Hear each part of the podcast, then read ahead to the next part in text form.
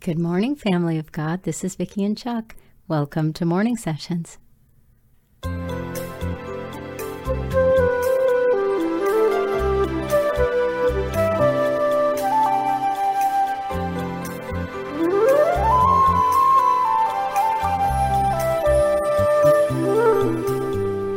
is the day the Lord has made. We will rejoice and be glad in it. Welcome to this little corner of Father's Vineyard, you all. We are going to do something a little bit different today. I'm not going to talk. We're just going to spend some time with the Lord and with each other and listen to some music, okay? I'm going to play one of Chuck's songs. And then I think I'm going to play a couple of old hymns that we recorded that are, let's see, one of them I recorded with my family, and then Chuck added some flute to it not long ago. And then the other one is Silent Night. And then the other song is one that Chuck wrote called Wings Like Eagles. It's really beautiful. As a matter of fact, I think we'll start with that one.